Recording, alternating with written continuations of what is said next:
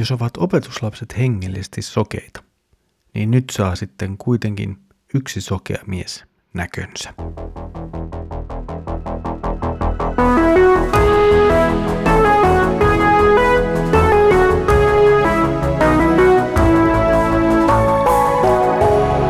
Kirjoitusten pauloissa.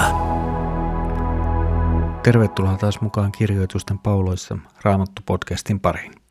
Minä olen Mikko ja katselen teidän kanssani yhdessä Markuksen evankeliumin jakeita. Mukavaa, että olet löytänyt taas aikaa tulla mukaan.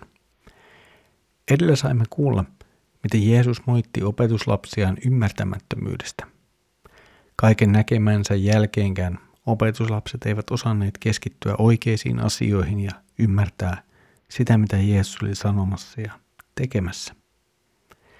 Tänään tuo tapahtuma on jätetty taakse ja jatketaan matkaa Petsaidaan, jossa Jeesus parantaa sokean miehen.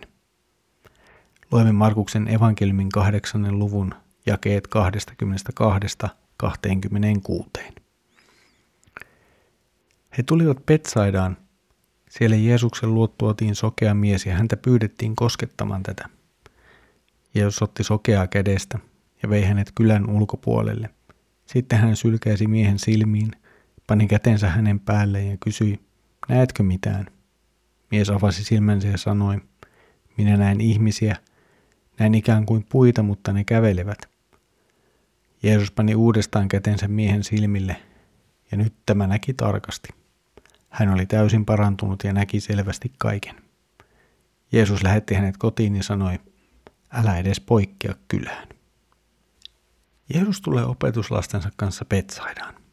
Tämä Petsaida sijaitsi Galilean järven itäpuolella Jordan virran läheisyydessä. Tässä paikassa Jeesuksen luo sitten tuodaan mies ja Jeesusta pyydetään koskettamaan häntä. Ilmeisesti ajatuksena, että tuo Jeesuksen kosketus sitten parantaisi miehen. Tässähän ei ole meille mitään uutta. Samanlaisen tapauksen olemme nähneet jo aikaisemmin. Jeesuksen luo tuodaan jostakin sairaudesta kärsivä ja Jeesus parantaa hänet monesti koskettamalla. Mitään yllätystä ei tälläkään kerralla oikeastaan tapahdu. Jeesus parantaa miehen.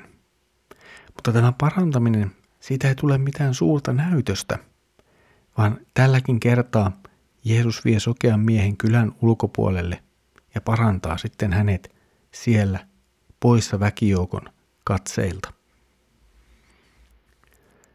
Se tärkein viesti, joka tässäkin tapahtumassa on, on se, että vanhan testamentin lupaukset täyttyvät. Ja ne täyttyvät oikeastaan tässä nyt kahdella tavalla. Vanhassa testamentissa luvataan, että tuleva Messias avaa ihmisten silmät näkemään. Hän siis ihan fyysisesti avaa ihmisten silmät, antaa sokeille näkönsä.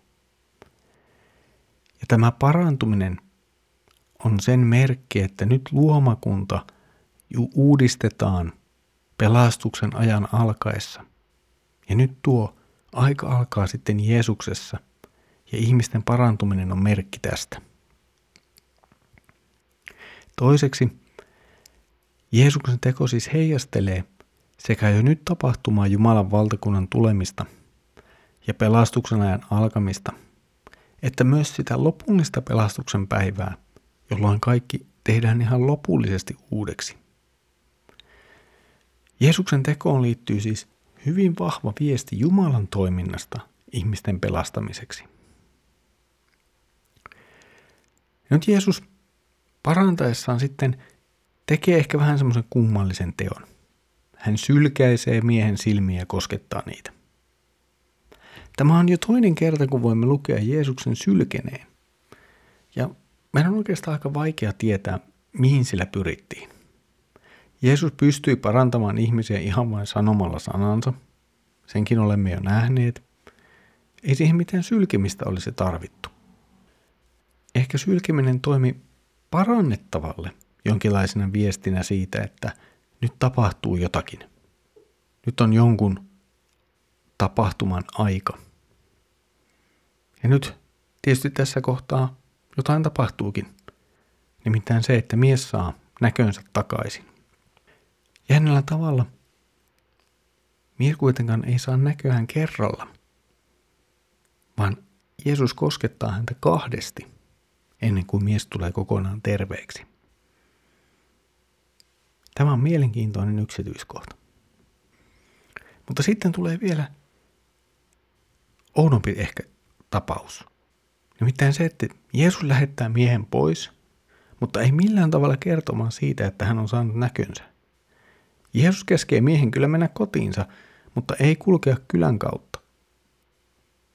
Voi olla, että tähän liittyy jotakin tällaista symboliikkaa kaupungin ulkopuolella olemisesta ja suostumisesta siihen, että joutuu yhteisön ulkopuolelle. Mutta se ei tule kovin selväksi tässä kertomuksessa nyt. Ehkä tämä enemminkin liittyy siihen Markuksen evankeliumin alkupuoliskon tapaan vielä piilotella Jeesuksen tekoja joissakin kohdissa.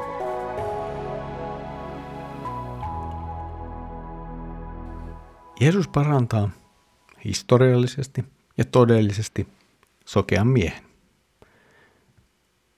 Tapahtuu siis jotakin sellaista, mitä saatamme kutsua ihmeeksi.